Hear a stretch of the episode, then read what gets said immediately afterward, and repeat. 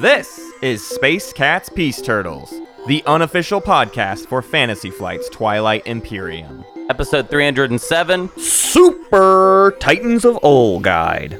Music by Ben Prunty, featuring Matt Martins and Hunter Donaldson.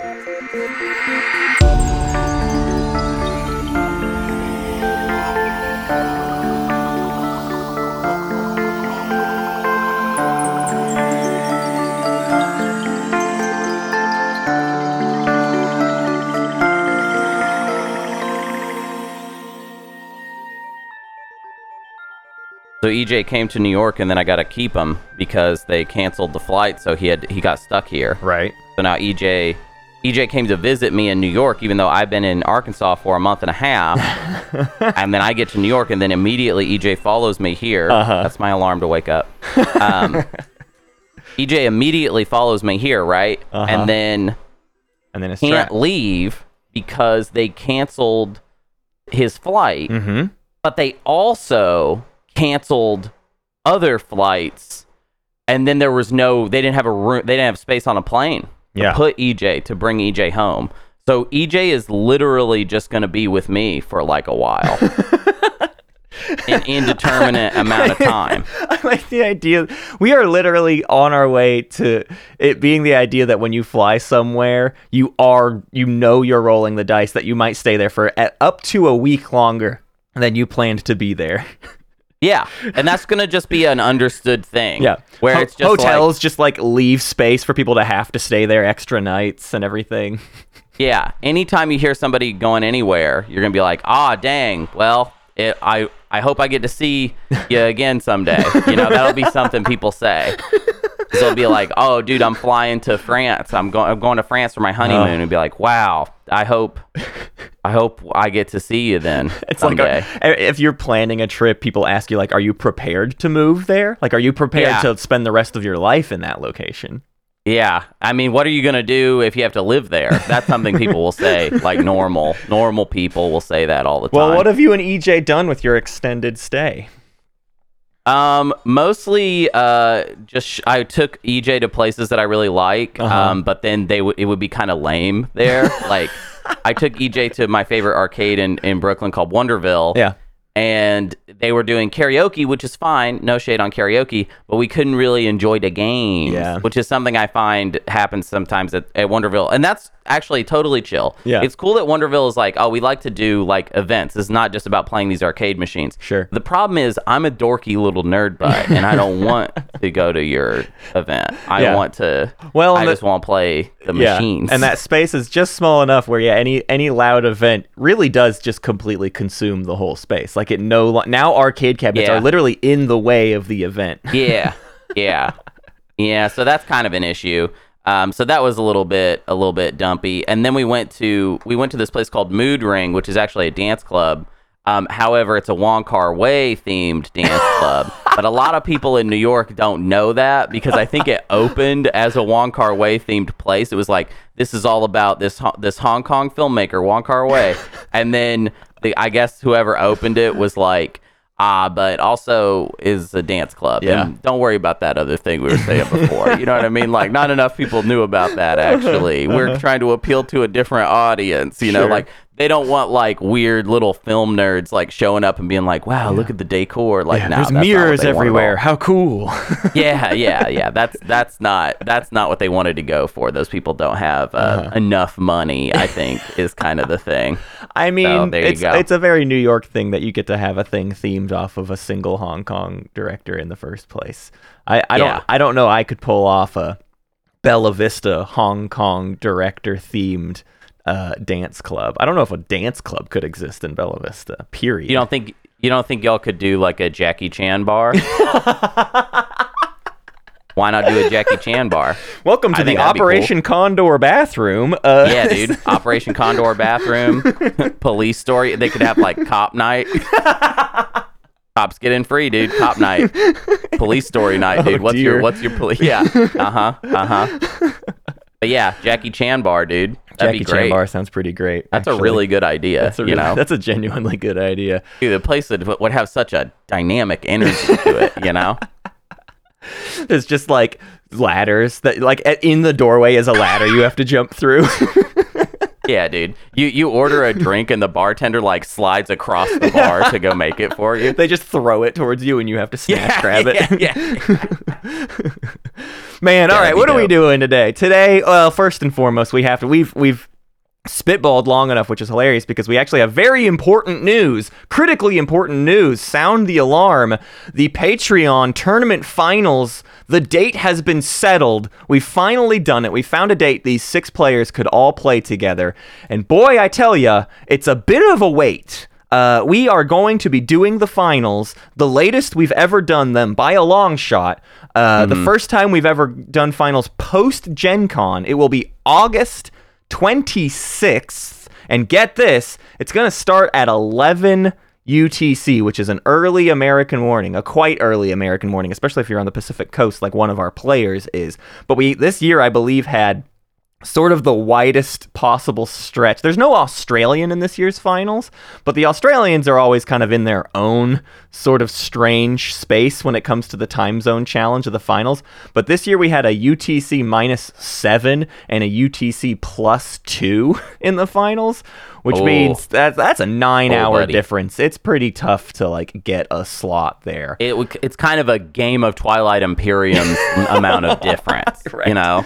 Yeah. like you could play a game in that in that slot. Yeah, right exactly. There. So the Americans will wake up early. The Europeans will stay up late. It is as the prophecy foretold, as it is has always been. So uh, I'm stoked though. Uh, last week's episode with all the interviews was splendid. I enjoyed talking to my round of players, and uh, I'm just really excited. And I I think we're gonna try to do plenty of stuff in the coming weeks to like keep the dream and the hype alive for the finals. I want to keep it on people's minds. So get excited. Saturday, August 26th at 1100 UTC.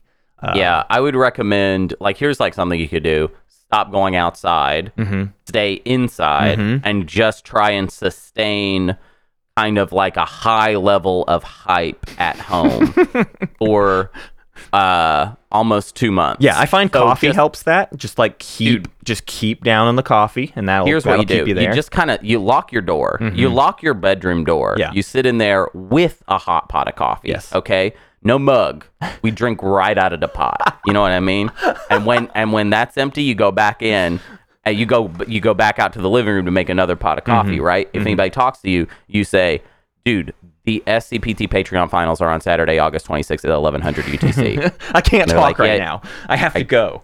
dude i can't believe that's almost two months like they're just and then they're like yeah it's like i can't believe it's coming up it's, coming up. coming up it's really coming up every moment we're getting closer to it It's as long as a summer break from school. yeah yeah from july it's we're recording this on july 10th and Yeah. august 26th is rocketing towards us I think a that's a meteor what was the last date of the last semifinal game? I think it is a full two months after the semis finished, like a full two months.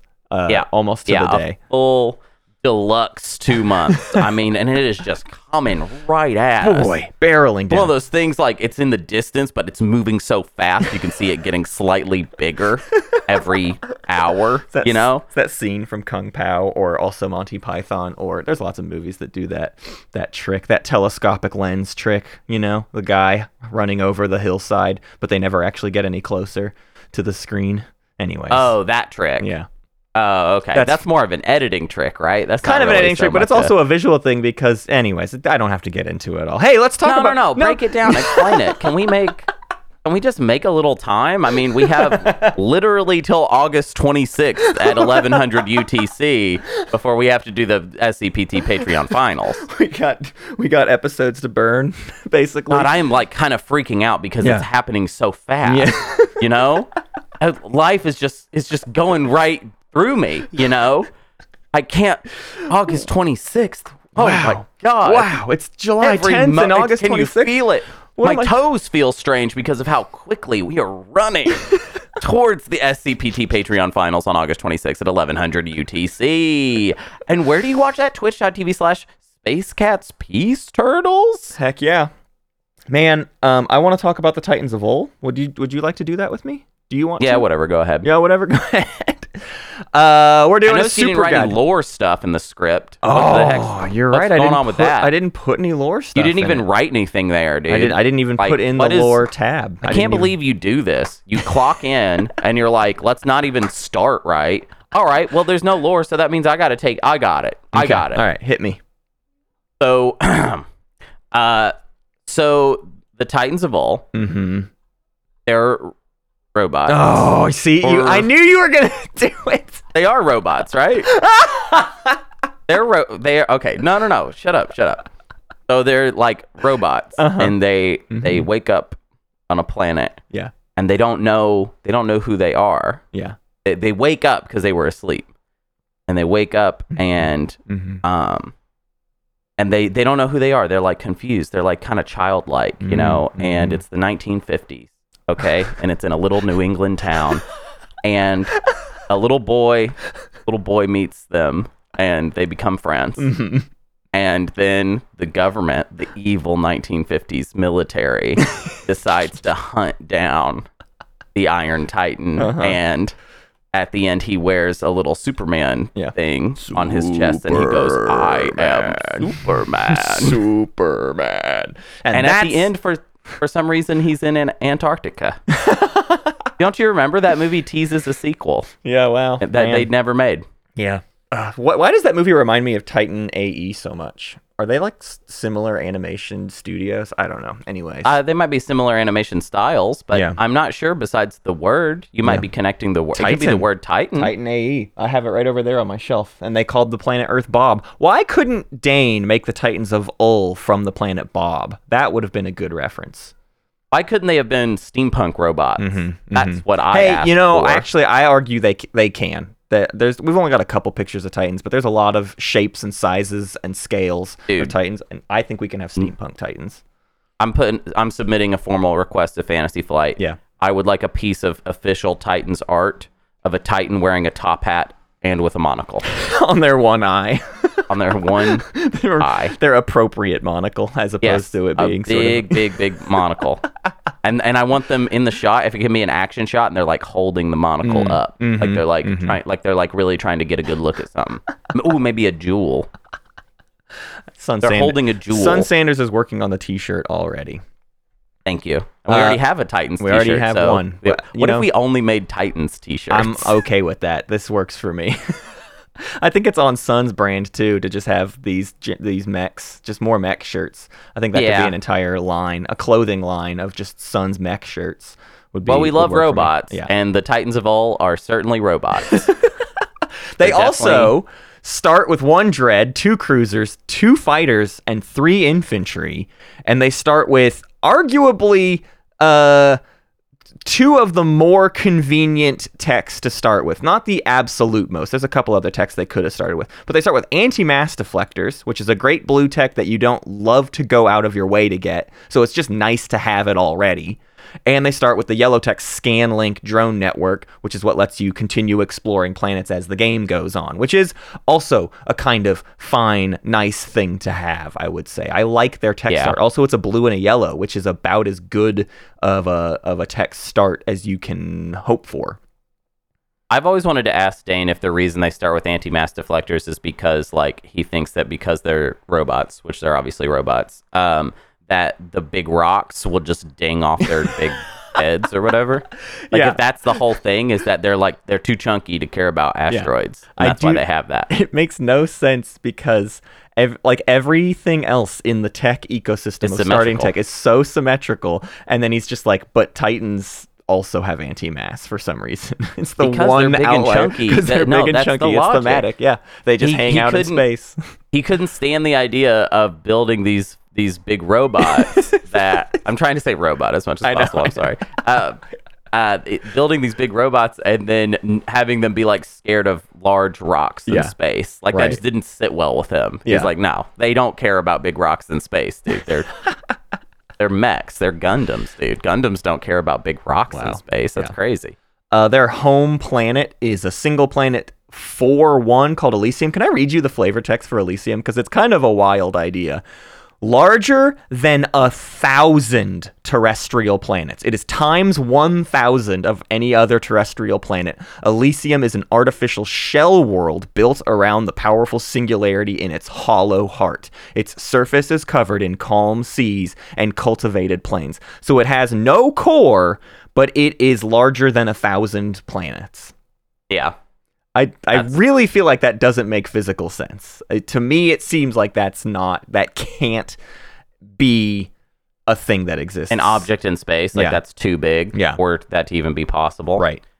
I think that Twilight Imperium is Mhm. a fantasy space opera world Yeah. where a lot of the science fiction elements actually don't make sense. You think so?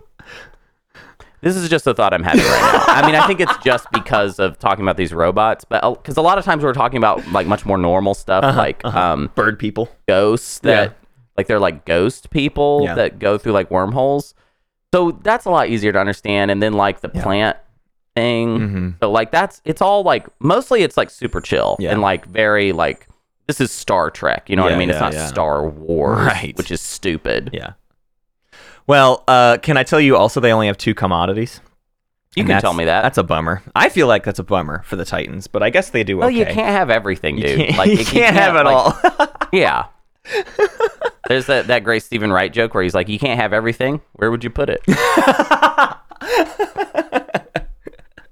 Uh, let's go through their abilities because this is the thing people like to meme about the most. Uh, and I will be will be very explicit in how we word these things. I've bolded some text here for you all as we read things. Their first ability is Terragenesis, and it reads: After you explore, after you explore a planet. When do you explore planets, Hunter? After you gain control. after you gain control, or also Scanlink is when they also happen. So there's two explore timing sort That's- of.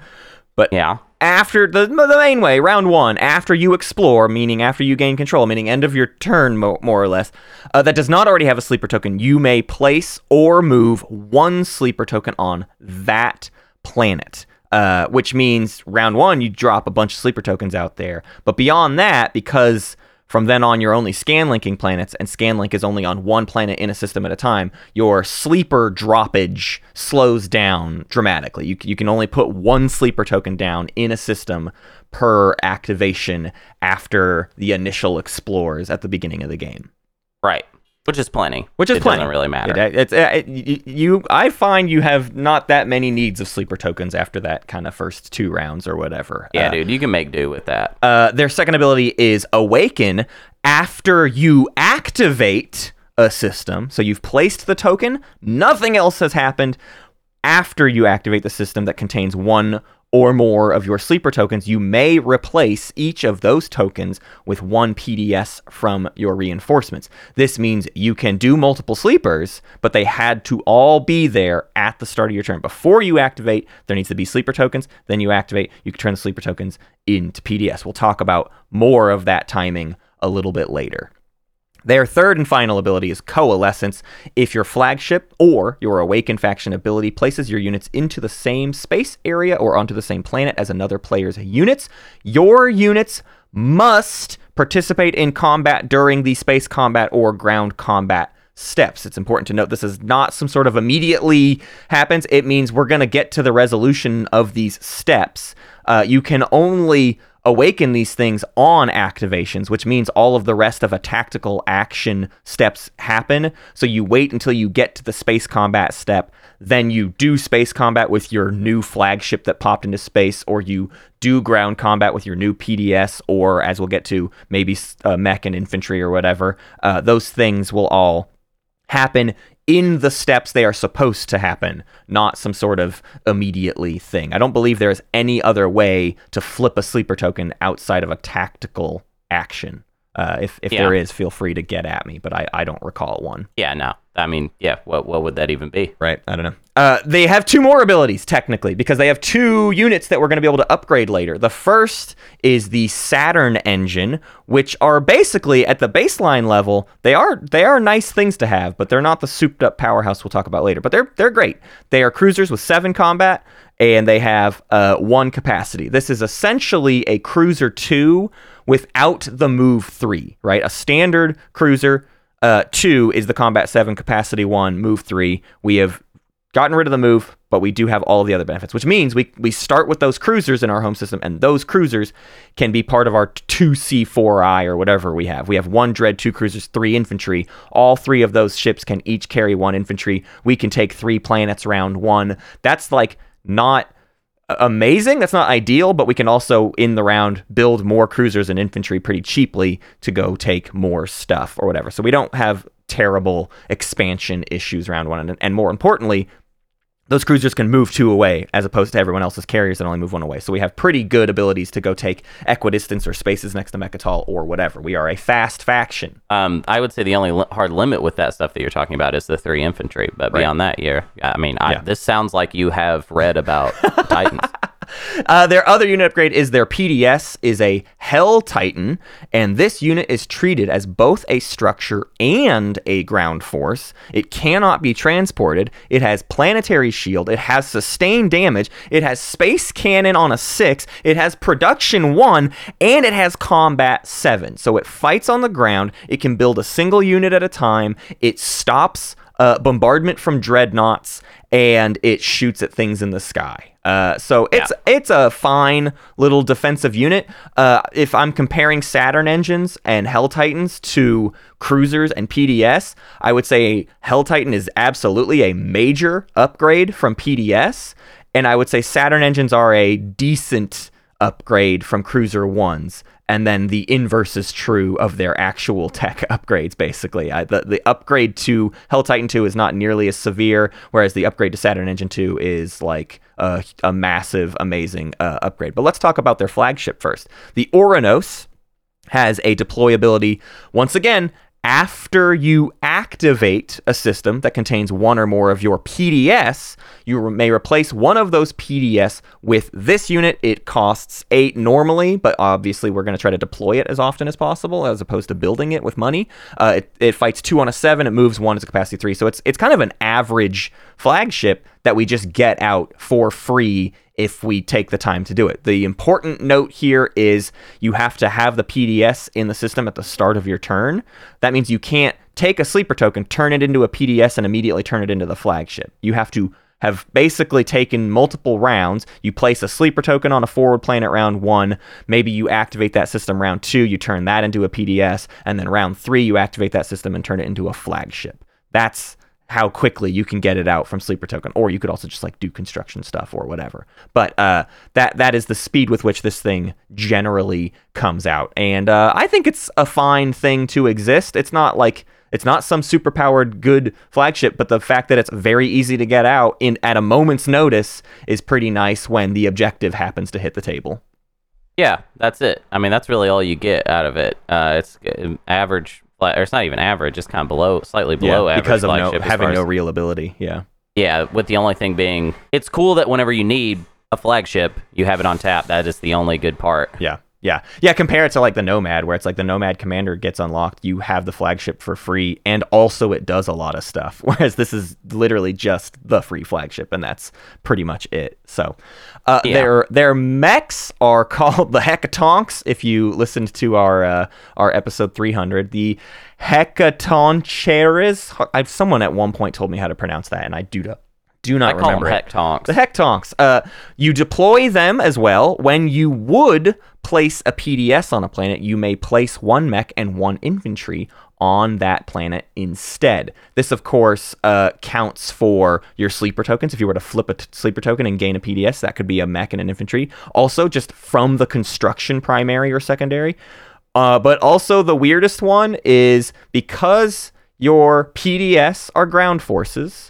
They can't be transported, but transit diodes lifts ground forces and then places ground forces later. and it specifically says place. So if you would be placing that PDS, you may instead place a mech and an infantry. So you can transit diodes a PDS, and then as it's in space, it morphs into a mech and an infantry, and then you can place that mech and infantry somewhere else.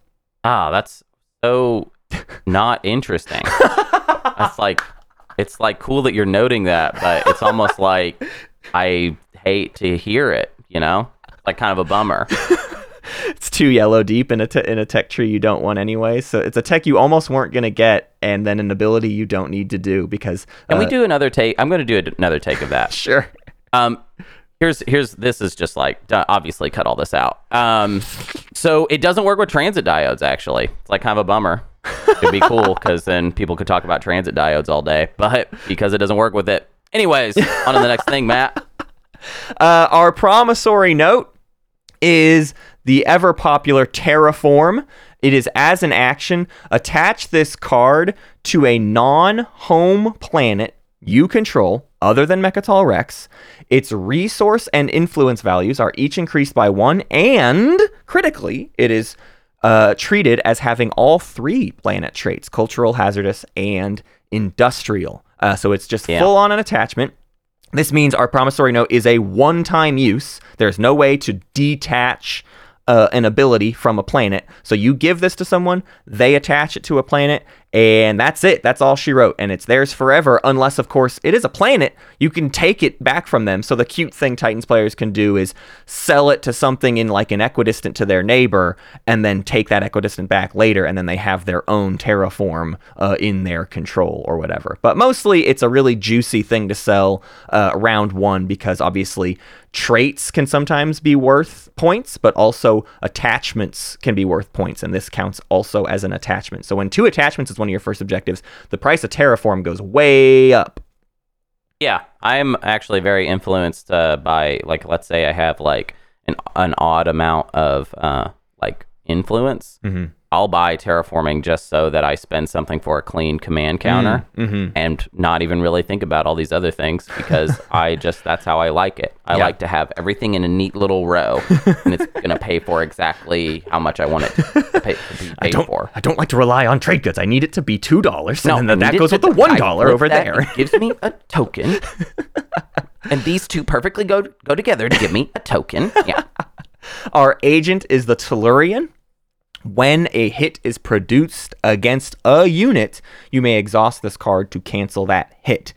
This is a this is a pretty juicy agent. It is of course not useful generally at all round 1, maybe even round 2. I mean it's not useful until there's any combat basically. It is one of those popular ones where Titans loves to try to sell it basically. If somebody else is doing a combat and Titans has no plans of doing any major combats this round, you know, you you can sell it to anybody who's trying to avoid a hit.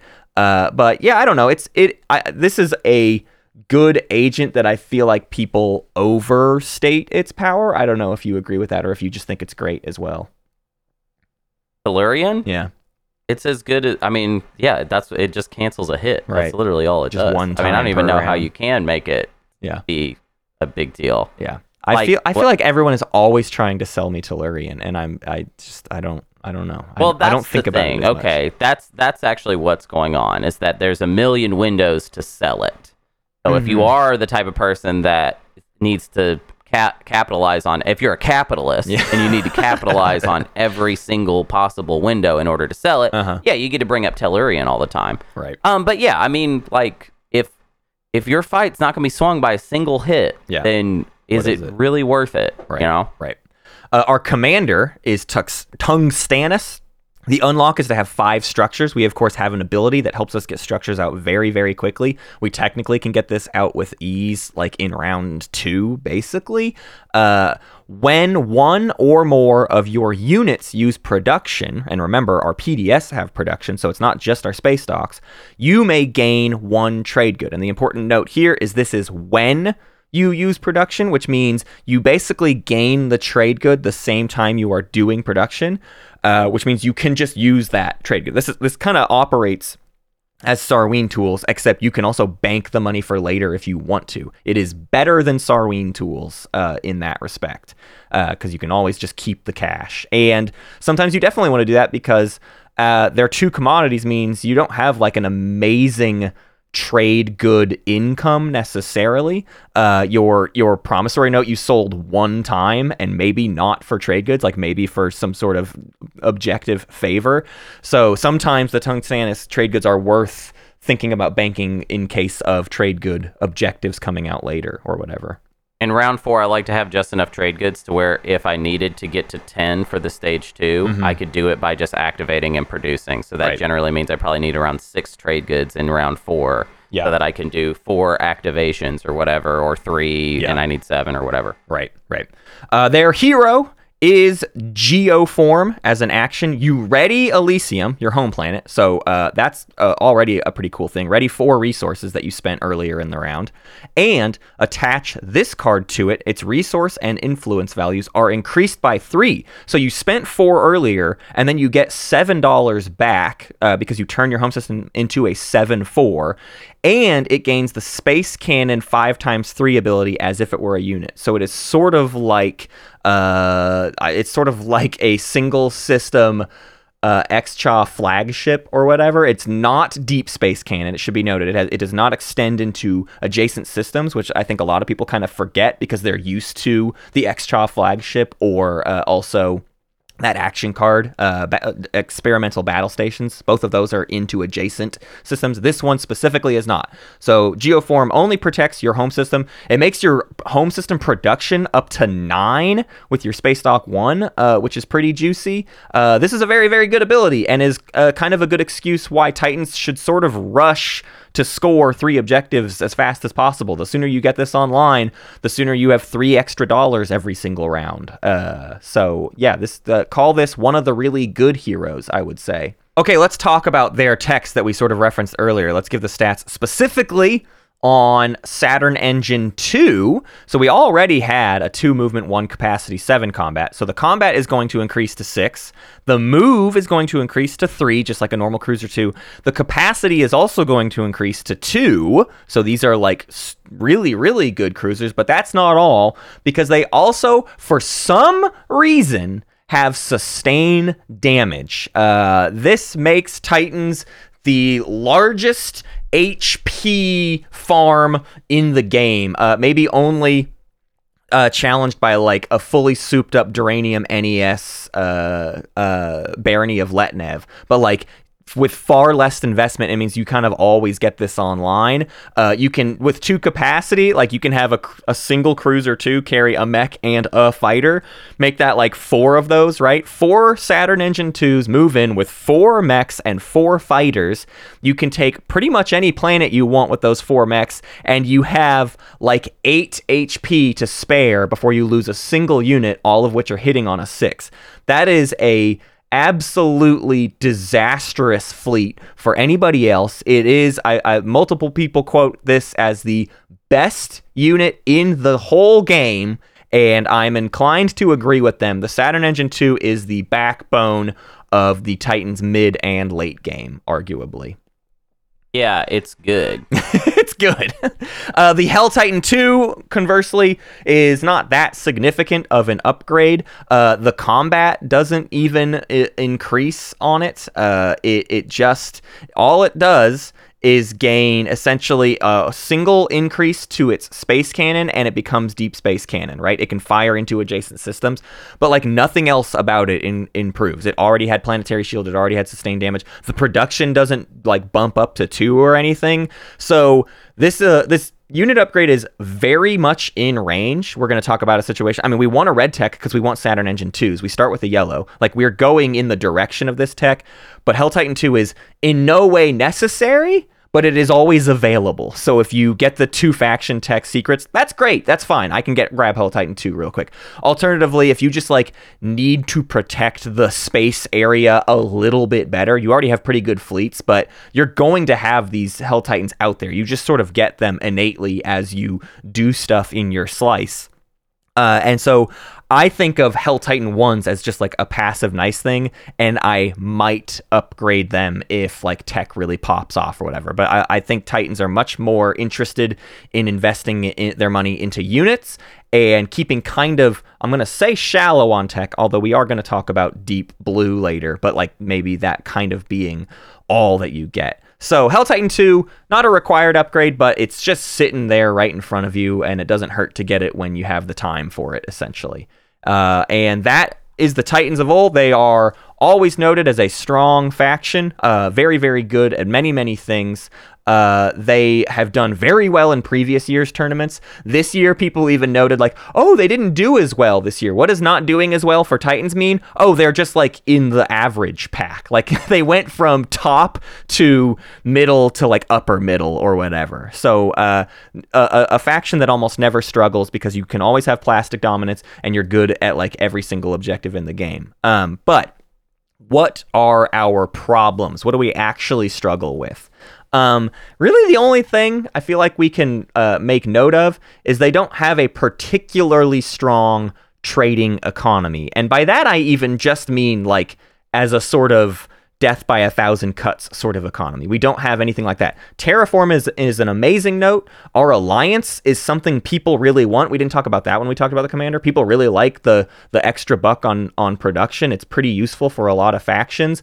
Uh, but both of those, are, of course, are like a one time giveaway, and you hope you get something decent in return. It's not like it's just like a money maker all game. And with only two commodities, it means we are reliant on the stuff that we just have at our disposal. However we gain a dollar every time we build, and our units only cost two to build, and they're the best units in the game. So it's not like we are in dire need of a lot of money. It really only matters when those trade good objectives come up, basically. That's the only time we're like, ah, darn it, I got to figure out how to like really make this economy do something different than I'm used to. But we are efficient and don't make a lot of money on top of that. Their only other issue, and it's really just like the thing that keeps them from being, you know, like inarguably one of the best factions is they're just not a very sneaky faction. They they don't have some like innate token economy. Uh, their you know their their trucks hit good, but they don't have some sort of like backdoor path to objectives a la Mahact or Naaz-Rokha or any of these other factions.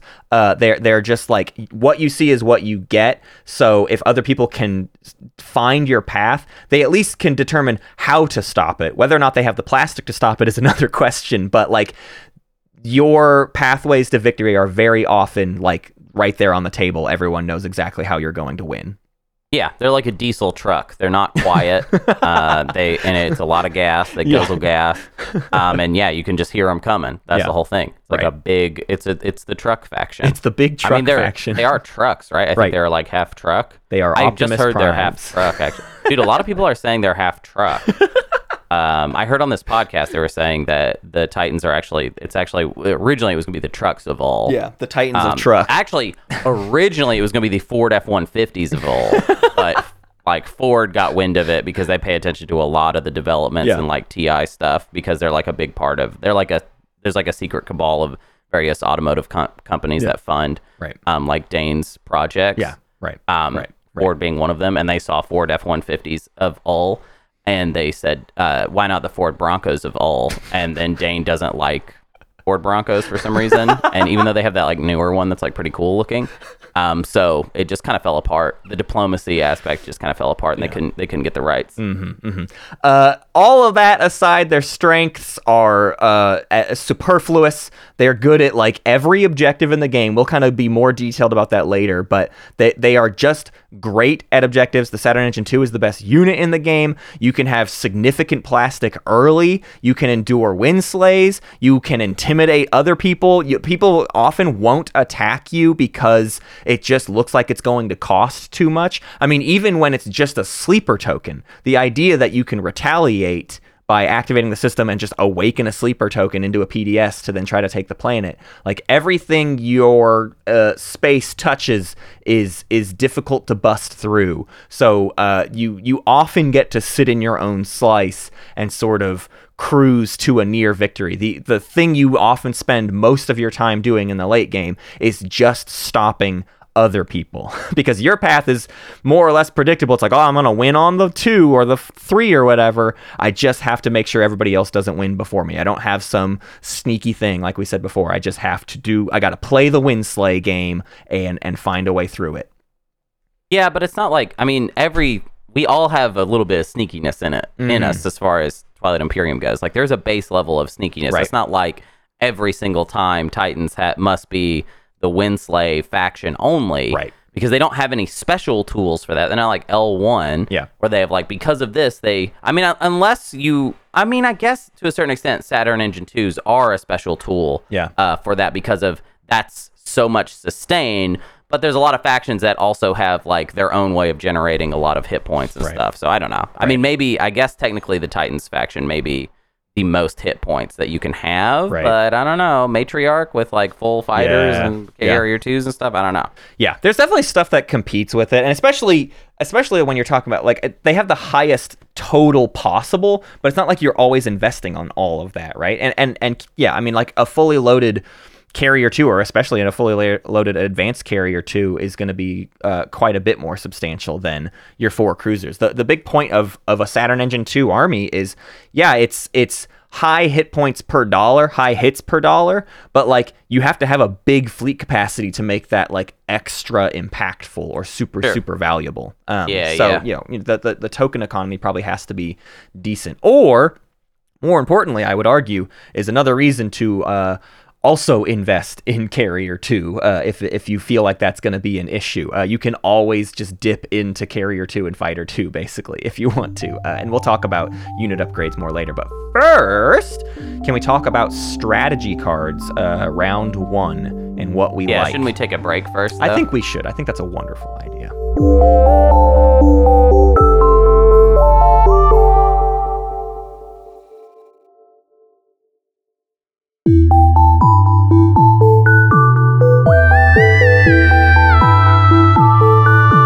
Welcome back, everybody. It's time for some synthesis of ideas about the Titans of Ul. Uh, and we're starting with strategy cards. And I want to start with a question because I wrote in my notes about leadership that it is it's always useful. It's a fine thing. Um, it could be quite good if we like get extra cruisers out to take like bonus systems in round one if, if the stars align in kind of the right way and there's really especially juicy stuff to take. But other than that i don't find leadership round one to be any sort of priority. But i saw some pre-errata remarking that they felt leadership was good uh, round one. So i'm I, I wanted to know how you feel hunter because i'm on the fence Um, I don't think it really matters a whole lot.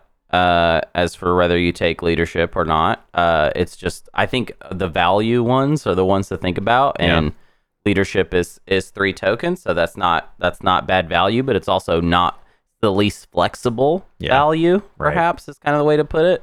So like leadership, you get counters. That's what you get. You don't Yeah. get anything else. Diplo, you get stuff.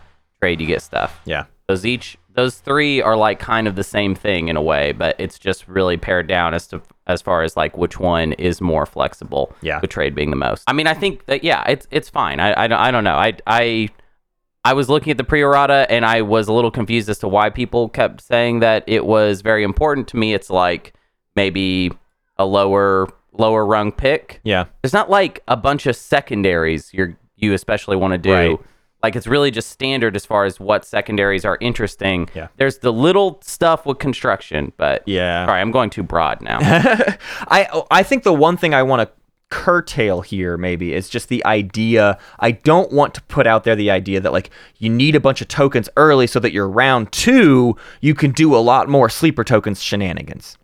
I do not think that is a critical element of the Titans early game is like in round 2 activating all of your sleeper tokens and flipping them over and getting all your PDS online. Uh, like unless the structure objective is something you really kind of desperately need to score early, there's not a, a rush to get that stuff done. I mean, arguably you also want the commander relatively early, but like I think you can get the commander online fast with like standard round two activation, you might want to scan link once and like doing the secondary of construction as you normally would or whatever. So I just don't Oh, want would you normally do the? Do you do you I find don't know the if you- secondary construction to be essential for round one? No, no, Titans? no, no, no, no, no. I don't. I think you would do it round two. Like, um, all I'm saying is, I don't think we're in a rush for any of this stuff, which is why I don't think like we need tokens to do all of this stuff. I don't think the um the impact of our early game comes through flipping sleeper tokens. I think it comes through building cruisers, which you can do with a single token in your home system or whatever, right? So I'd rather I want the stuff that gives me money for more cruisers early, more than I want pretty much anything else. Uh, I would say. So as far as money goes, uh, Diplo is up next, and you know I like Diplo as much as I always do. It's not gonna be probably as good as Trade. Uh, but I, I, like I said, I want money kind of in any way I can get it. Um, I do think we probably come out ahead with Diplo as opposed to like you know sometimes it doesn't feel like like you have a four dollar home system. Uh, you you can expand your cruisers out really far, which means you have a better likelihood of like sending one of those cruisers to some sort of like three resource planet. And and I don't know, you lucked out and got an attachment over. Like you can Diplo a lot of money back into your hand round one. Uh, the flip side of that is just like what exactly are you doing with that money? Because with Diplo, you got to spend it right now. Trade, you can bank the trade goods for later. Uh, and so if you get like a really good Diplo round one, my only struggle is you probably just build like a bunch of cruisers in your home system that don't go anywhere, which is not the worst thing in the world. But yeah, I don't know. Dip- Diplo is like lower for me. Um, and honestly, I don't know if it always outpaces uh, just taking construction or not. Like in a last pick scenario, I think sometimes I might literally just like construction. Um, but I don't know. I, I go back and forth. Yeah, I mean, you get stuff for construction too, Yeah. and it's and that stuff has uh has value. I don't know. I I think I think it's kind of either either or. Yeah. Uh, politics is definitely something worth talking about because we have we start with two movement capacity units, which means custodians is always a consideration. Uh, and even if it's not custodians, it could be a taking Mecatol from the custodian's person, right? Like two Saturn engines with like a mech and an infantry beat the carrier fighter and single infantry that someone sort of like barely threw at Mecatol or whatever. Um, so you know the the big thing with custodians of course is just if you have the influence you have no influence at home basically you have a you have one influence on your four planet uh, four resource planet. You, you don't want to do it that way. So uh, politics i would chalk mostly up to whether or not you think you can get the influence in round two. Beyond that i wouldn't even say like getting the speaker token going into round two has more value than any of the other stuff you could take. If you're like third or fourth pick I would take something else besides politics and let let politics slide past you if you are not going for custodians. Yeah, I well, yeah, absolutely. If Yeah. if you're not going for custodians, what is even the point of politics? But uh, I also think that maybe going for custodians as Titans is a little bit um, suboptimal Mhm. because it seems like it matters more to just kind of build up and then commandingly take Yeah. control of Mecatol Rex at a later date with Right. Imperial. I will say though, you don't want you know you don't want the speaker token moving in ways that you don't like. Yeah. Um, and Titans, I feel like, is the type of faction that get pretty well established even by round 2 Mm-hmm. So you might be playing the speaker game by round two, meaning having the speaker token going into round two, it means your your overall uh, speaker game is probably not going to be great, Yeah. um, or at least could get really wonky. Uh, construction is an interesting card because of course we have these sleeper tokens that we can just flip. Like we technically could get all of the uh, pds we ever need and never take construction a single time. And we have a home system that's going to end up with a great resource value uh, a great production value meaning like w- you know we don't even necessarily need a forward dock although you know a forward dock is always fine. But like we could go the whole game without ever taking construction. But construction's also decent for us. Like our Hell Titans are very good at innately defending our stuff. That's like one of our strengths is just like a single Hell Titan on a planet is quite a defensive force for someone to have to deal with. They can't bombard, uh, they, they can't sneak a, a take of it, right? It hits too hard, it has sustained damage, and they can't bombard through it. So they have to bring like an overwhelming force just to take a planet with a single one of our PDS on it. Uh, I liked this pre-errata from Bam Bam 9229, which is that Titans is also a faction that can do well as a sixth pick. This is especially kind of relevant basically for like a multi-draft strategy, right? Is you can just like snatch grab Titans and then probably play them in almost any slice to a certain extent and also can have very very low you can just like not be care about your speaker order round one construction works well for them you get uh beat you get a beat on unlocking your commander and you can add a mech and infantry at home to help with exploring or scan linking in the future for hazardous planets. It's great. You get to explore round one but you lose it for round two. This solves uh, that which may eke out some extra value. Uh, it also means for the warfare secondary, you only need to find two to three dollars to get a cruiser and carrier to get another system, which can be done reliably. Obviously, trade tech leadership is probably better. Politics is probably better, ignoring the objective. But the point here being, you can choose the like space dock and then the PDS, but the PDS can be a mech and an infantry, and then you get a cruiser at home, and then that cruiser goes and take uses the mech to take a, a hazardous planet or something like that. Like there's really efficient things you can do by sort of taking advantage of construction, even to the extent of not needing structures out of construction and utilizing the fact that you can build ground forces off of construction. But I wouldn't even say that's the focus. It's also just like it's it's a nice thing to have because it gets your commander online even faster next round or whatever, which is not a, which is a nice thing. I mean, it's it's more more money, it's more efficient way to play. So construction is just kind of a nice thing in general, which means you know, given everything else we've said about like other cards we don't care as much about, you know, construction I would say is just sort of right up there with a lot of them. There, where if you're in the back of the pack, it's probably worth uh, considering and taking. Yeah, I kind of feel like I would rather just have money for Mhm. like more cruisers and stuff. But like I see what Bam Bam is saying, um, and I, so like the thing that I get scared about with Titans that I was like trying to expound upon earlier uh, is that if warfare doesn't get taken round one, which is finally I feel like becoming a thing, Yeah. um, you you have three. There's three planets that you're taking. Yep. That's it. That's your hard limit. Right. And Titans can take a lot more than three planets in round one. Yeah. And it sucks anytime to be like limited in that way. Mhm. Um, so like my ideal is to have money to dump like hella stuff Yeah. on that warfare secondary and expand even further because there's a lot of things on the menu that's not normally on the menu. Like for example, the equidistance, Yep. both of them or Right. whatever, you know? Um, so I feel like that's my priority.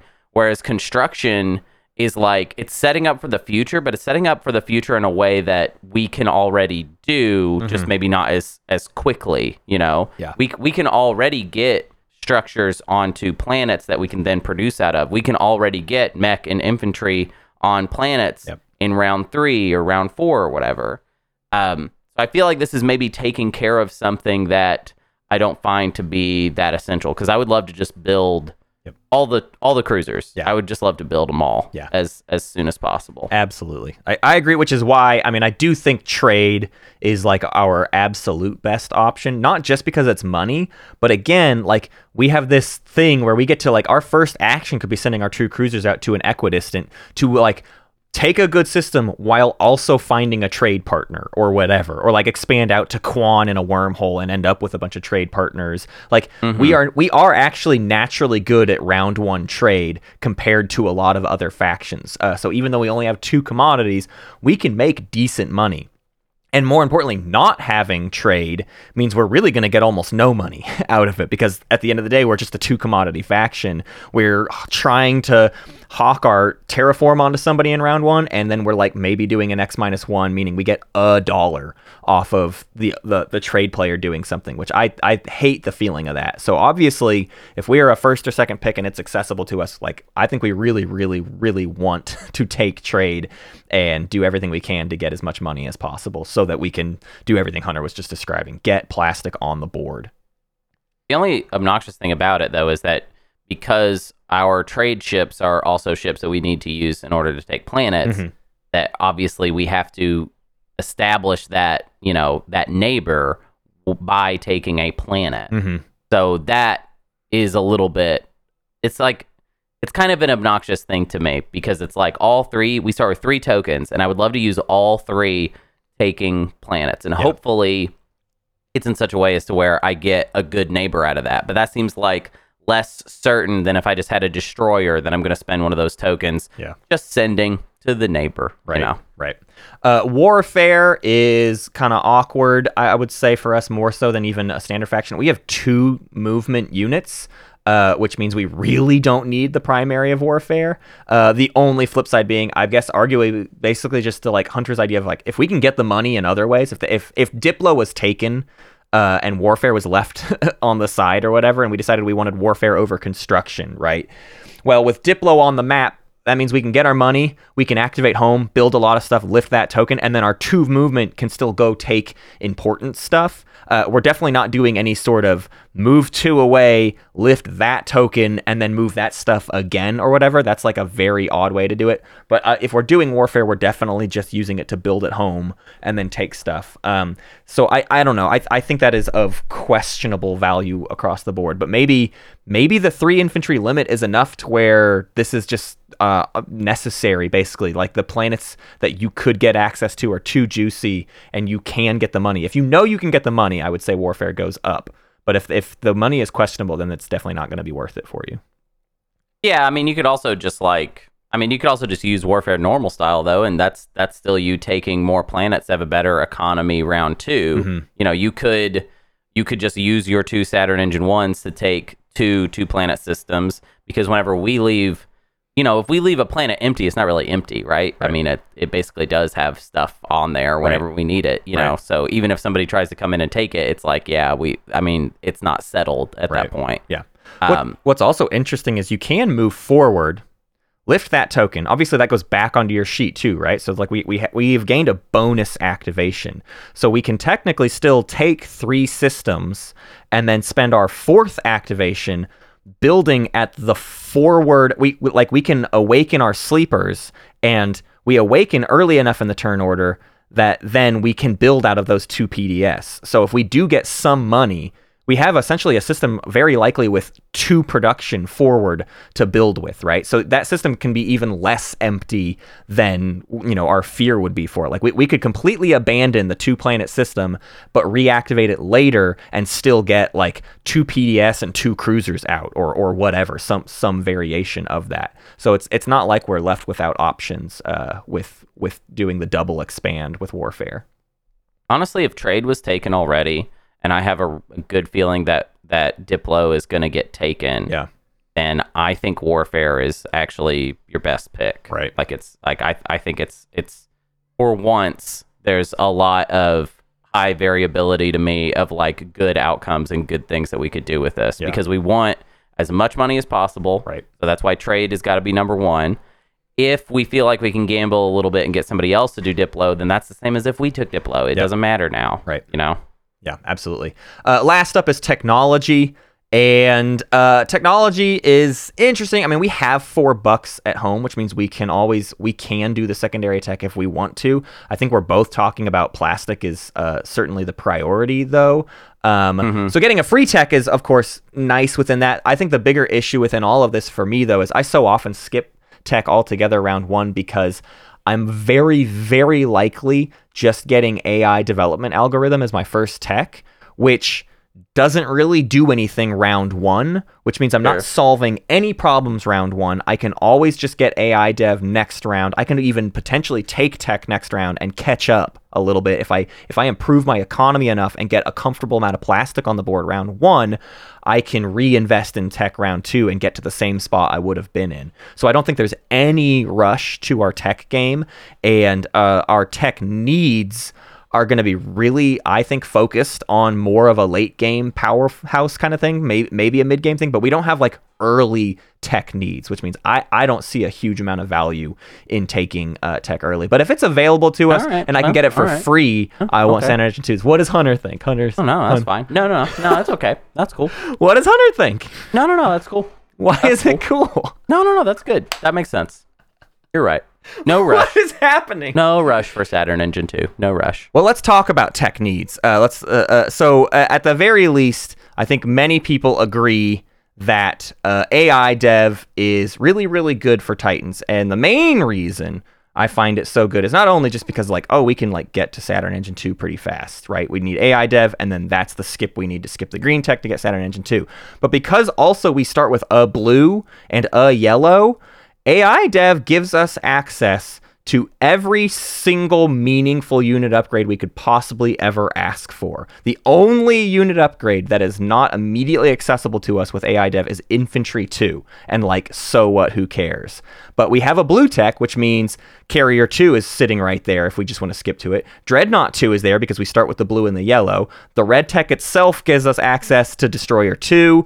Uh, and then, like, even with a single red skip, we can get to War Suns quickly if we want to. But AI dev just opens up so many options so that we can be really flexible uh, if we feel like we need other unit upgrades. Like I, I got an early um, AFB secret in a recent game and was like, yeah, okay, I, I have AI dev. It's sitting right there. I can just get Destroyer 2 and I'm going to be able to do that secret with ease.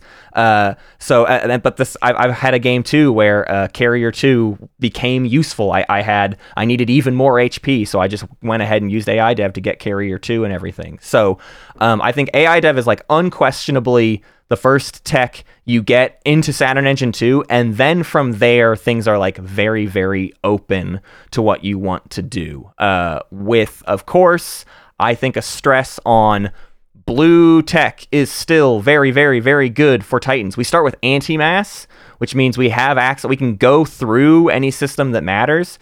Uh, we can do any of the other early blue techs, right? And we like them all. Gravity drive means our carriers can kind of keep up with our cruisers to a certain extent. Sling relay is a stall that we build out of our PDS that are forward. That's great. All of these things are good. And more importantly, there is just nothing better in the world than Saturn Engine 2s with lightwave deflectors. The big goal here is I definitely think we want lightwave. This is this is a lightwave faction and if anything, we were talking about like how sneaky can Titans be.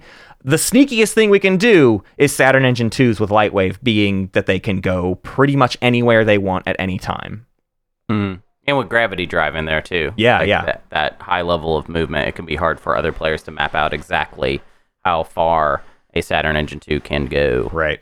Yeah, and add wormholes like into the mix. It just really confuses people on like what you have access to. If you if you park a- on Mecatol, if you park on Mallice, uh, with a decent fleet or whatever, that stuff generally can get pretty much anywhere you need to on the map, which then makes those stage two control objectives like all at least somewhat accessible to you or whatever. Like that that's where our late game power comes from. Is just this like fleet of powerful stuff that has good defenses that people don't want to attack into and then we wait and we wait and then that stuff starts going all over the map to take whatever we need to take or whatever. So we're, we're a very good control objective uh, kind of faction.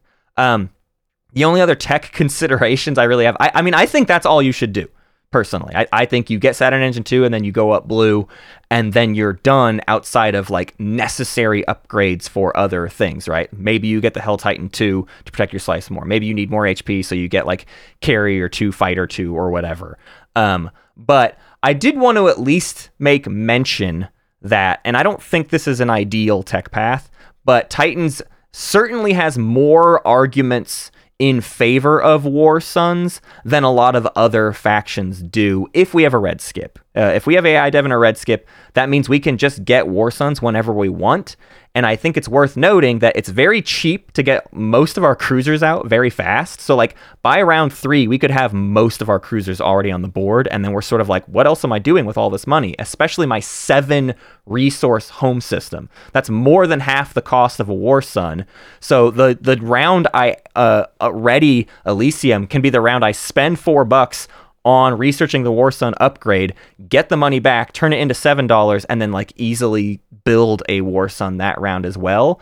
And I think War Suns can fill a bit of a gap that cruisers have, which is just that like cruisers, even with two capacity, can be a little bit low on their ability to like really successfully take uh you know harder ground combats and the war sun is like the one little tool you can have to just punch through you know you bombard first and then suddenly your cruiser capacity is more than enough to do the rest of the ground game so i do think war suns complement the titans kit even if i think you're better served just going with lightwave Yeah, I mean, yeah, I think you talked yourself out of it pretty good there. uh, I will say, like, it, it is kind of neat sometimes if you're having trouble getting um, a like a lock on Mecatol Rex in the mid game.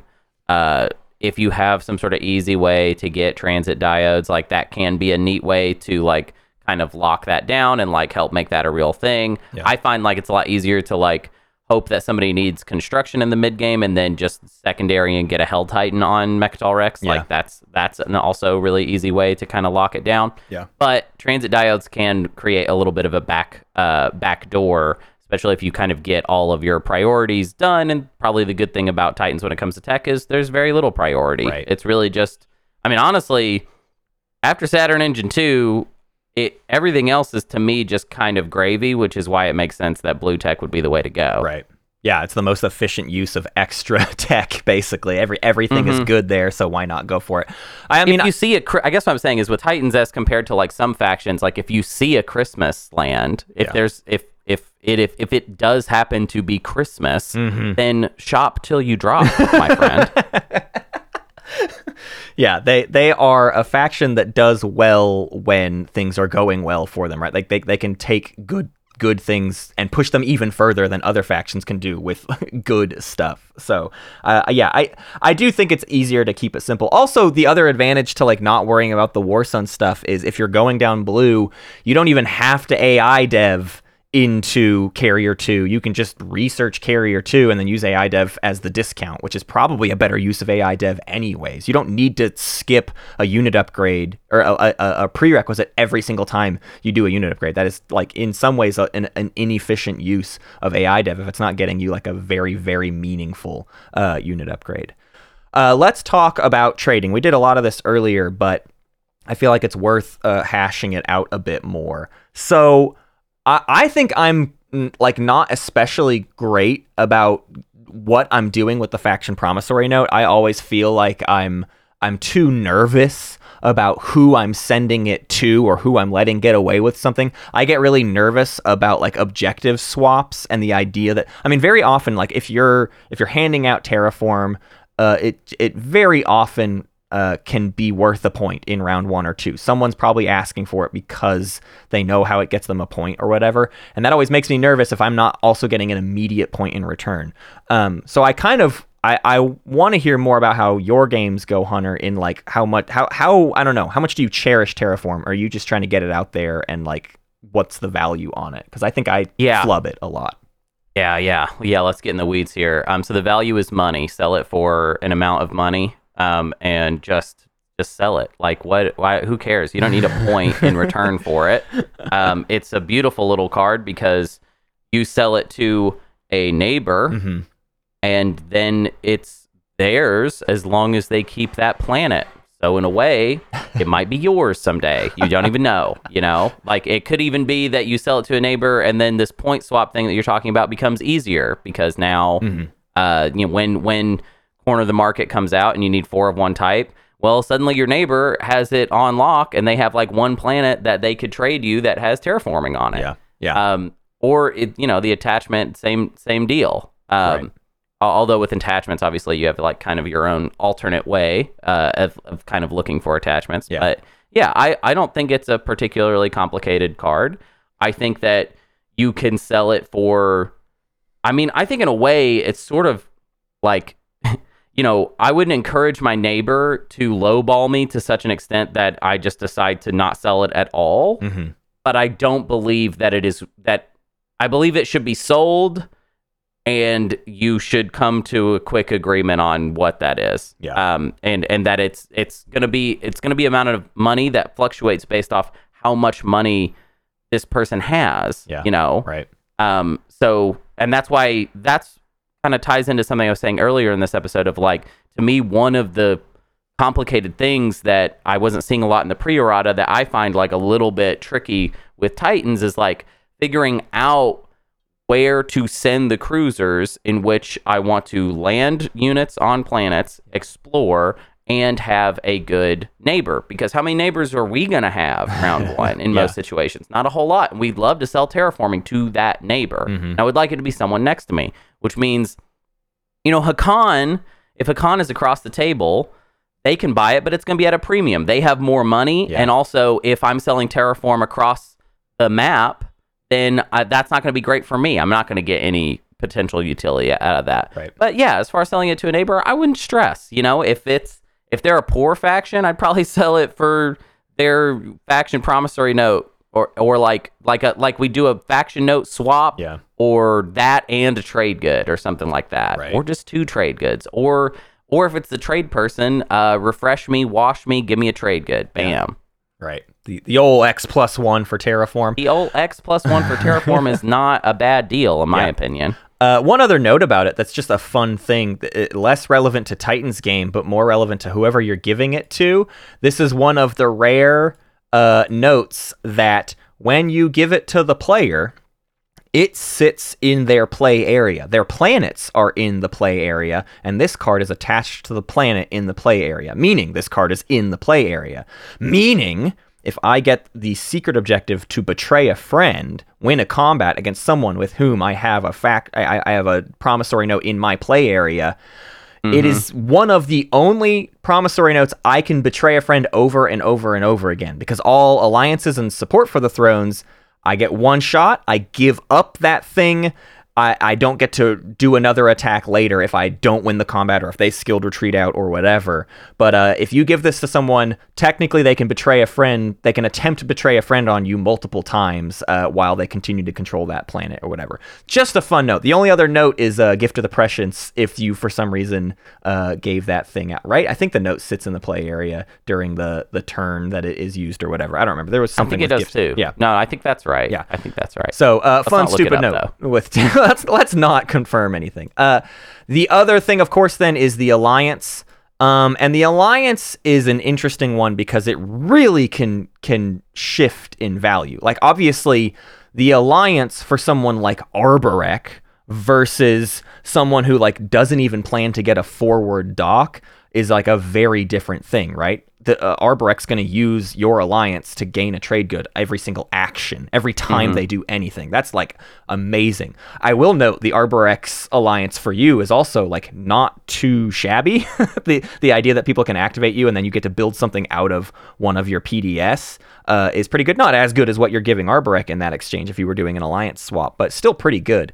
Um, but uh, you will find some games where people are not really like pining for your alliance. They're not like dying to get it because they're kind of like, I don't know, what's it going to be worth for me? Two, two to three dollars over the course of the rest of this game because I'm not Yeah. like doing that many builds. So, um, you know, it's it, it it's a questionable one where sometimes it's great and sometimes it's fine, and and I think you just ju- base the price off of that. I would try to get an alliance swap for something else. There's a lot of alliances we like. Uh, I think Alice even wrote up a list of like really juicy alliances that Titans like. Uh, things like Cabal. The Cabal alliance is killer, right? You suddenly turn your PDS Yeah. into a three production capacity uh, behemoth. Uh, lots well, of stuff like that. Cabal will just do a swap with you for Yeah. that, then uh, no, that's that's silly. That's silly on Cabal. Right. That Yeah, yeah, Cabal's yeah. Playing not great. They should be thinking about the implications of this trade. Yeah, yeah, absolutely. Uh, there was one other one they noted. I think they said that uh, uh, Barony Barony is a dangerous that that's a Barony should never ever give you their uh, commander because the the sustained damage trade goods is way too much economy in Titan's hands. See, honestly, that is the type of stuff that I would be trying to trade terraforming for because Yeah. you could argue, listen, this is only going to cook in when, or you know, if we're if it's round one, Mm-hmm. this is only going to click in later. And when it clicks in, yes, it's going to help me. You're going to get terraforming right now, which Yeah. is probably going to help you right away. So there's a kind of a nice like symmetry to it of I'm giving it up to you round one. You're giving me something that that the ultimately though what's wrong with this is like depending on what like Cabal can very easily sort of be like I'm just not gonna I'm just not gonna be in three Yeah. I'll just be in two. You know they don't need three. Right. They they do the three to like just kind of lock that down and be like all right I'd like the commander, but in in a way they could also like kind of backstab you, but which is why I would probably want like money. Money's kind of the, the best thing to go for. But I don't think there's any point in like overthinking the the commander. I don't think there's any point in overthinking the agent. These are not like Mm-hmm. Yeah. These are not wheel and deal things. No. So we can't we can't make them wheel and deal by just pretending that there's going to be some ultimate value here. Obviously, if Arborec is on the table, then sure, but Arborec doesn't have the money to pay you for this. You know what I mean? Like, what I don't know. Arborec would have to take out a loan several games deep. Yeah, you know yeah. what I mean? Like, it would be like. Hey, so every time we play, I'm gonna give you like five trade goods. Okay, like, Here's ten game. human dollars. Here's ten Yeah. USD for it. Yeah. So in a way, like that's just not like a tenable deal, basically. Yeah. Um, Yeah. there was something that Alice said in that pre-errata that I really liked. Uh, that wasn't even directly related to Titans, but it was just that people are sleeping on how good the Ghost uh, Commander Mm. is, Mm-hmm. and I agree because of a game. I think because of Alice's semifinal game, uh, the the Ghost player in that, which I think was Liver Squatch, um, they made so much use of it. Yeah. and there were like a lot of fighters just around everywhere. And it wasn't hard to make it was just this weird kind of eureka moment of like hey fighters are like hp and hp wins fights. So being able to just make up fighters whenever is not bad. Yeah. and for titans with their two capacity saturn engine 2s it's very easy to imagine situations where it's like uh, yeah, I'll take an extra fighter right now, Yeah. like all the time. In Yeah. fact, Yeah, Um, I mean, add and- to that, yeah. their their three movement, sometimes four movement if you've got the gravity drive right. It can be like it's those Dude, really you can s- it's those- unnecessarily yeah, it's those silly baseline ones. Exactly. to- it's like, oh. I go through the alpha, back through the alpha, and I go one space away, and we're fine. I, I just did like a normal expansion, but I gained a free fighter or two or whatever. Yeah, it's it's pretty silly and and quite good. I think ex- exclusive, like specifically for Titans. Uh, the only other like meta thing I felt worth noting was I wrote more often people are scared of you. I don't know if that's the right way to word it, but like you get big time plastic on the board early and and people have to decide how they feel about that basically. And that stuff can either come for them or it's there to like just like really hole in and defend your stuff. Um but the biggest thing is I think your support for the throne has like an added value. People really, really want it. You can kind of pick who is the most ideal for you. You know, there's some factions where like they're really trying early to like get that support out the door because they might not get it swapped back with you. And I don't think Titans has that struggle. I think Titans can choose exactly who they want to you know do a support swap with and get that because I think kind of everybody would like your support swap. They they do not want you coming into their stuff and they don't they're not they're already not planning into coming into your stuff because it's too well defended. So I think you have the upper hand on support swaps across the board. Yeah, I mean, I, yeah, I think that makes sense. And in kind of the same way, to, there's like an added bonus to like support swapping with like Nekro Yeah. of like, well, now it's now stealing my tech is complicated. I don't have to factor that into like my thinking on everything Yeah. uh, anymore. But yeah, I mean, it it's kind of.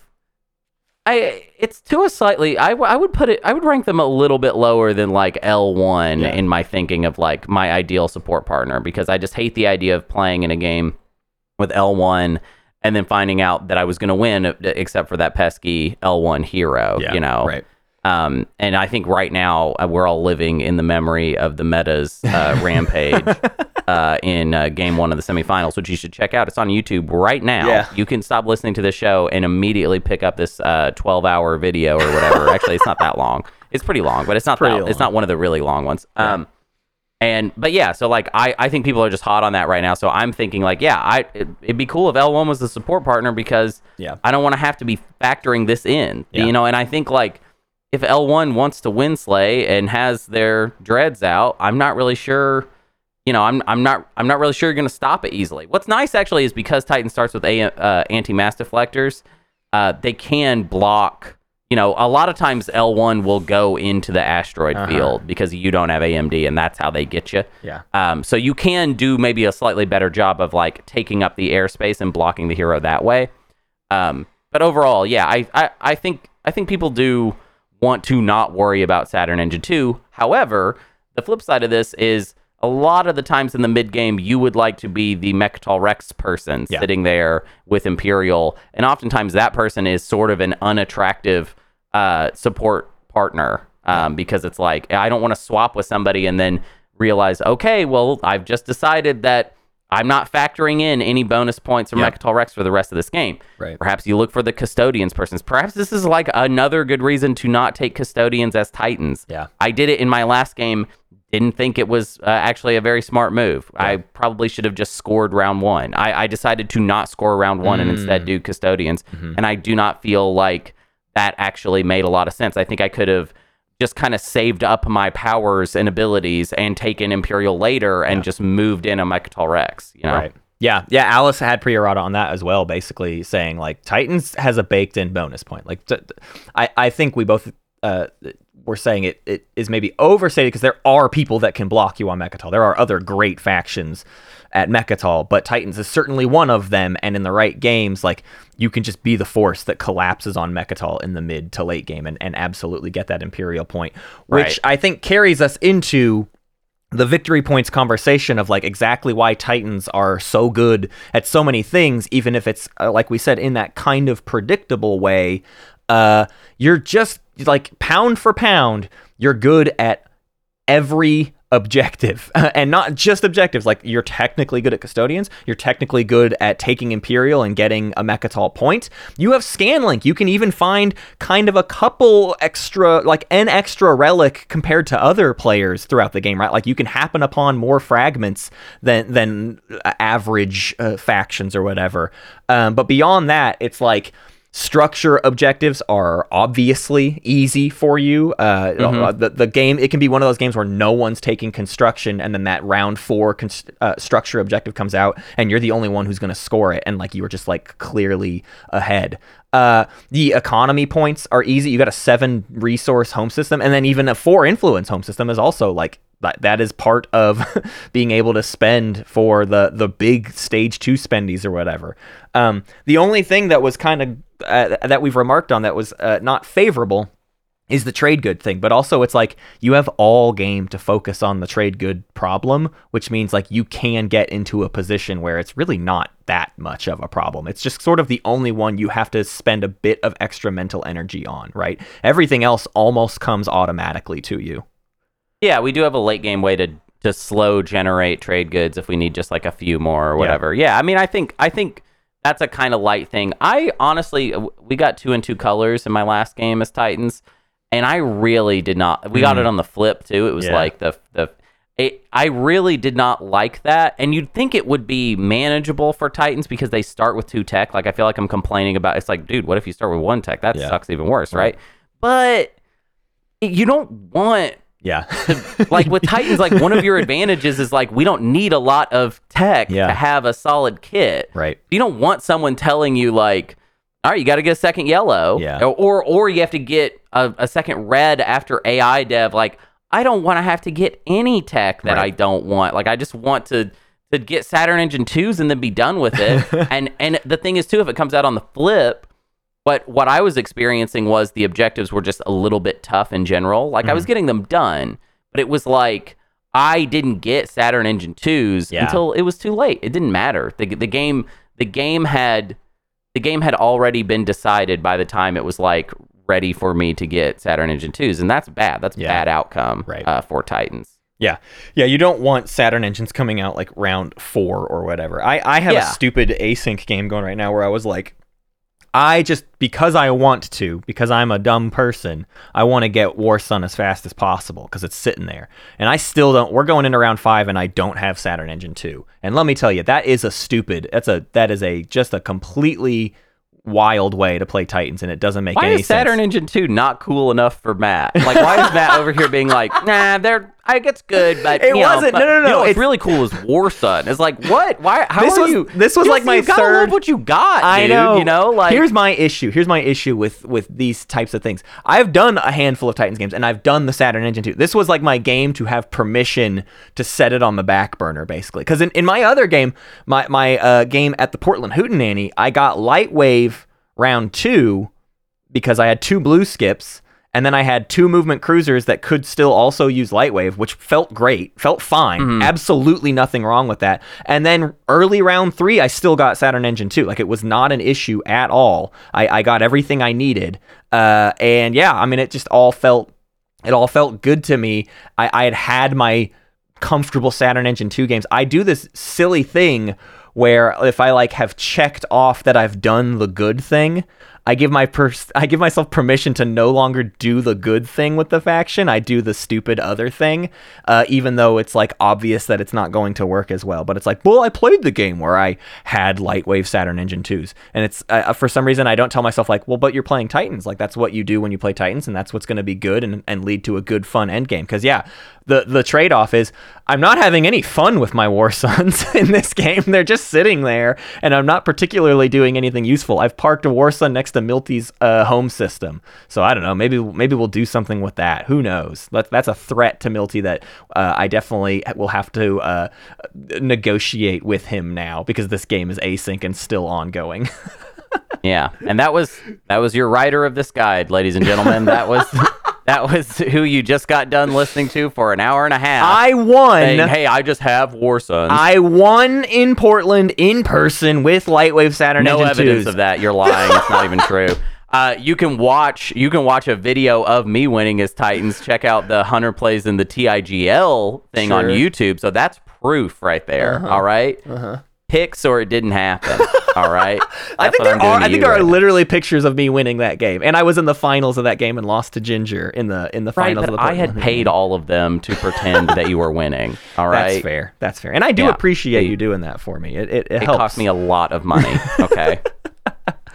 Uh, I want to thank all of our Weird Bears Big Al Cappuccino, Squeamish Emu, Pope Billy the Second, Brassbird, Cabal of Soul, Kaluan, Daryl, Jadeem Jedi, Carnal, Kindred Spirit, Alice, Lord Raddington, M. Lashevsky, Sunfax, Absol, Ricky M44, R Wise, and our Teensy Sprouts, Crake and Hercules. My son is also named Bort, Savant, and Vince.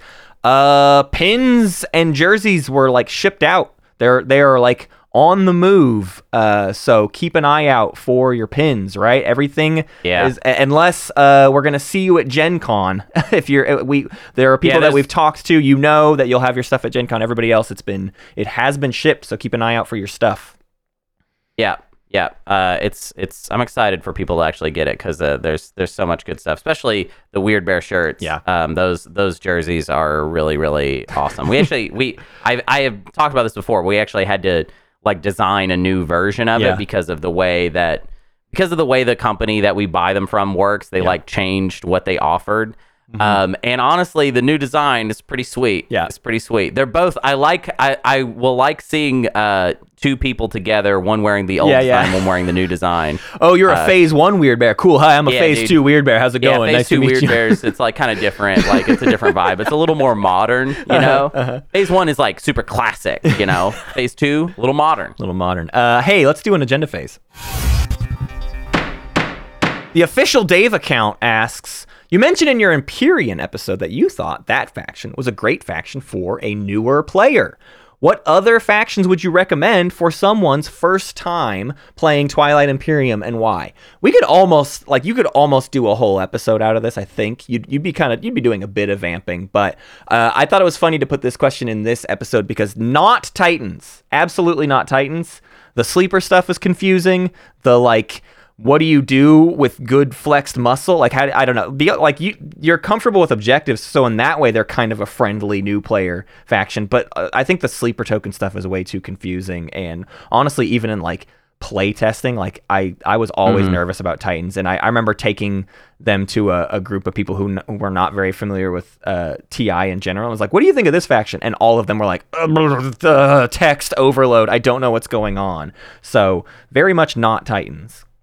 Kind of like Fe- I think one of the reasons I like Empyrean so much for a new player is because the the units are all stock. Uh-huh. And so like that's one of the things that I think I don't like about the idea of a new player having to deal with faction specific unit abilities Mm-hmm. because I think it might get in the way of them learning like just like kind of vanilla TI. Like I want them to know to understand things like carriers have capacity, they have capacity for Yeah. and that is like one of the basic things that you're going to need to contend with. Yeah. Like I feel like one of the things that I see new players do where I'll be like, ah, it just hasn't isn't clicking with them yet, is not realizing that, that when they move a, a unit with capacity, that they're sort of like committing to like a whole future. Yeah, with that right. Yeah, unit, yeah, yeah. you know? That's very so true. It needs to move with like you know we don't yeah, we need to bring a fighter because otherwise this carrier is never going to have a fighter. you know what I mean? This Right. carrier is never coming back. I think that's something people don't Yeah, get. that's like the argument of why the Sardakk early game is like not very good, right? You start with no fighters, which means those early expansions are just like,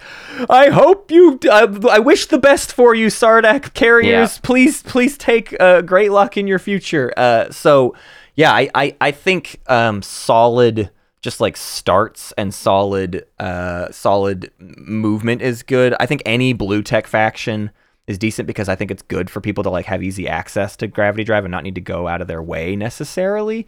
Um, Yeah. For that reason, like I don't know. Sometimes I do think Barony is a good starter faction. There's some stuff you're just not gonna like maybe use. You'll you'll just leave on the side, and maybe that's awkward and annoying to a new player.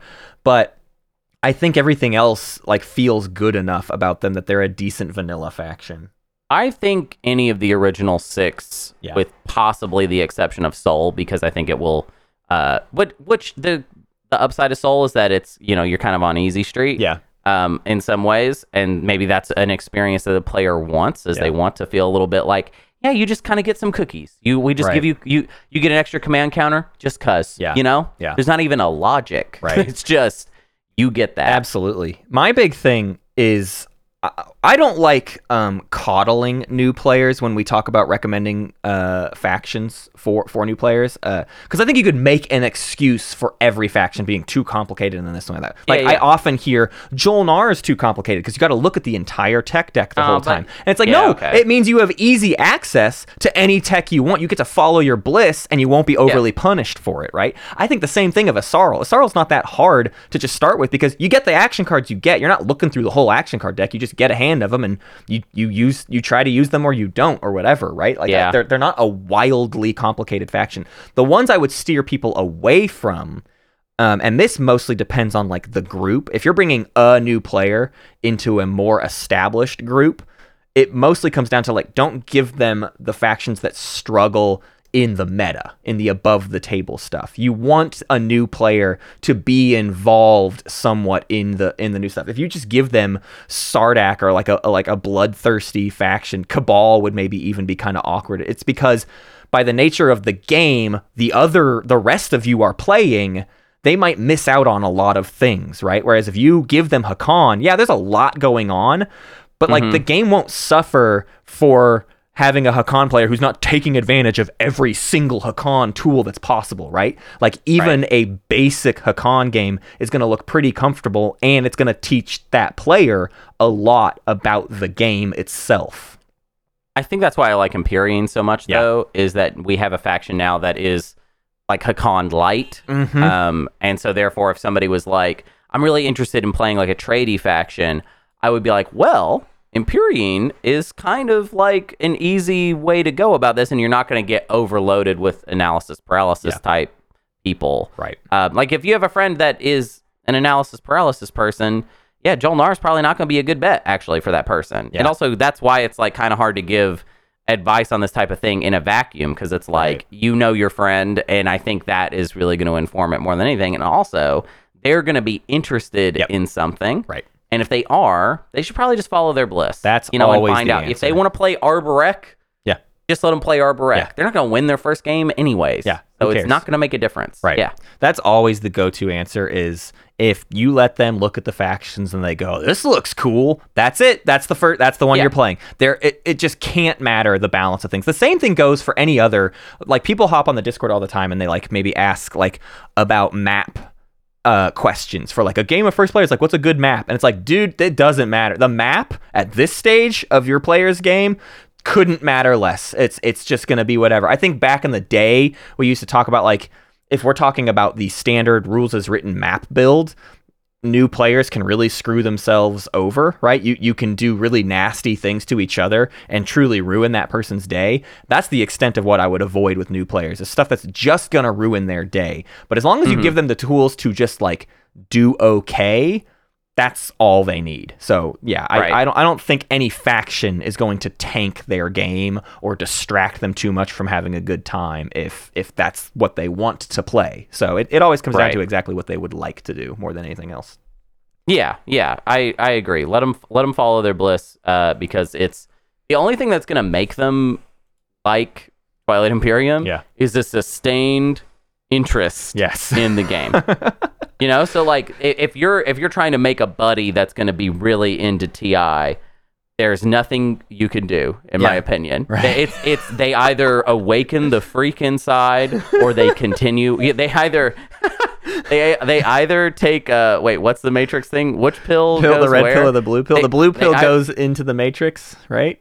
I don't care. Red pill. No, the red pill goes in the matrix. The blue, blue pill stays asleep. They take the red pill and they find out how deep the the Wonderland really goes, Uh-huh. or whatever, or you know they stay in the Matrix. You know, yeah, they Yeah, choose actually, to drink me. It's Alice in Wonderland. we're not. We're gonna leave the red pill thing alone. Actually, I, I, I kind of forgot. The internet There's a whole kind of thing. Ruined with, that. with that. Kind of ruined that. Why'd we ruin that? Why I did y'all know. have to go and ruin that one? It was a cool movie, and that's a great scene. Yeah. that scene's awesome. Why was someone watching this being like? I want to add some very specific context to this idea. It's like, dude, just leave it alone. Like, just let let that movie be that movie. I didn't see Matrix Four, but I think that's the thesis of it. I'm Yeah, pretty sure because I watched us a trailer. yeah, it's like, no, red pill belongs to us. Like, don't take don't take the red pill from us. Don't decide that means whatever you want it to mean. That's crazy. Let's do a homebrew review.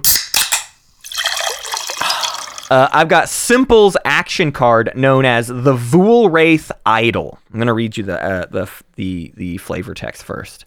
When the Hacan audit bearer hunched forward, clutching at his unnatural craft, his vision dulled as he heard whispered inclinations of grandeur and salience. This is a funny, super powerful, ridiculous action card that I love. It is, as an action, swap your readied strategy card with a readied or unchosen leadership strategy card. Then, as an action, play the leadership strategy card. And I want to be clear too, because I don't know if the wording actually reinforces this, but the point is for that second step is you must do that. You take leadership and you play it right now. Uh, so this is the anti-leadership stall action card, essentially. This is interesting. This is Yeah. this is like an interesting sideways way of perhaps throwing a little cold on the leadership stall. Mm-hmm. And also like leadership has long been to me one of the strangest aspects of the Twilight Imperium late game, Yeah. the importance of this card. Yeah. The fact that you are scoring first and you're also controlling when we get our flippin' command Stuff, yeah. counters. that like to it just it and you know there's been a lot of discussions of like is this something that can be fixed or changed and to be honest i've never heard someone actually propose something that that actually feels like it fixes it it feels Yeah. like this like kind of awkward thing that we're just kind of stuck with that is that is part of the game Yeah. um, and obviously like not a hard and fast rule there are a lot of games that do not come down Yeah. to that but there are a lot of games that do Yep. and sometimes sometimes even from the winner's perspective it doesn't feel that great to Right. win that way Yeah, yeah. you yeah. know It's i mean there are some people impressive. there are some people that win with a sorrel every week and they feel no shame you know what i mean and you know power to them power to you carnal uh, but I, you know, I like to win uh, in a in a shameful way. I like to be like, I'm sorry, I won. Uh, Carnal's great. I love Carnal's Carnal. great. Cluin's great. They both win as a sorrel all the time. Uh, Mhm. I- Yeah, people should like stop them from winning arbitrarily for no reason. Wow, this is a like a novel cool thing I can do with my job. yeah. So if you're playing with Carnal and Carnal's playing as a Sorrel, just like Get in way random stuff to stop them. Yeah. Like just They are- randomly. Carnal is that. starting ahead of you, okay? You just need to trust that. Carnal is already ahead of you, and you need to do something about it, okay? Yeah, yeah, yeah, yeah, yeah. You just, just, and even if it doesn't make sense, you got to do this. Are we know? ruining these people's lives? We ruin Uh, people my that life is ruined, so why shouldn't their life be ruined? I'm just, we're just lending, we're just giving them the thing that people put on us. Exactly. Okay. Yeah. Yeah. That's they, all. They deserve it. Uh, you can Yeah, rate this yeah. podcast on Apple Podcasts, Spotify, wherever you listen to us. Give us five stars so that we can eat it. We need stars for sustenance, sustenance, and I don't want to die out here. Sustenance. Uh, you can also I find eat our your stars. I eat your your stars. So yeah, yeah, yeah. Uh, you, so, so this week you could say five stars. Eat them up, you little baby. Send us this Imperium life stories to spacecats.peaceturtles at gmail.com as well, because I do think after Gen Con, we're going to have a This Imperium life episode quite soon. I really want to get a good one for you. So keep sending us those stories. I've got a lot. I've got a lot pinned, but I want Yeah. more. I always want more. Let's have a seven hour This Imperium life story. Just kidding. I don't want to do that. Yeah, yeah. And you know, you could you could also in your review you could you could mention that the Patreon finals are going to be on Saturday, August 26th at 1100 UTC. Um, it's so crazy because now you've listened to the whole episode. You are an hour and 45 ish minutes closer Mhm. to that finals. Yeah. Unless you're listening in the future after it's even happened Weird. in which case you're traveling away from it almost as fast as we're rocketing towards it right now. You know, It's weird that time works that way. That it's just It's like- as fast in one direction as it we're strapped into this jetpack that's just like launched. We're just like Boba Fett, just like shooting off. I hope we don't pass it. I mean, we're going so Dude, fast. We might we're miss going it. so fast. I might not wake up in time, or I need to get my rest so that I can be awake for Aug- for Saturday, August twenty sixth. And what time am I setting my UTC alarm clock on my bedside table? Eleven hundo UTC. Woo. Yeah. Yeah. I could have had a future in advertising, okay? I could have been a little a nice little ad boy and here I am, you know, playing with my toys. 33, 33 years old. Just playing with toys. Saturday, August 26th, 1100 UTC. It is it's blink of an eye. You will be there. It's practically tomorrow. These outros always could do so much more with the video component of seeing your eyes glaze over as you have those those 33 year old realizations. I feel, As I feel- look- as you look yeah. just down, as you just Yeah. sort of at your own microphone. Mm-hmm. Yeah, kind of. I forget you're here sometimes when I'm having those moments. You know what I mean? Yeah. I'm just completely, I'm just in. I'm just, you know what it is? I'm having an out of body experience Mhm. where I'm watching myself Yeah. do my life. You're actually asleep, and, seeing- you've missed the finals, Hunter. You did. Oh, you missed it. It's over. The finals already happened, and you didn't wake up in time. I did not wake up in time. What a weird dream. Well, time to wake up and record the Titans Guide. Thank you for listening to Space Cats Peace Turtles, and thanks to Ben Prunty for the use of his music. You can find more at benpruntymusic.com and benprunty.bandcamp.com. Pax Magnifica, Bellum Gloriosum.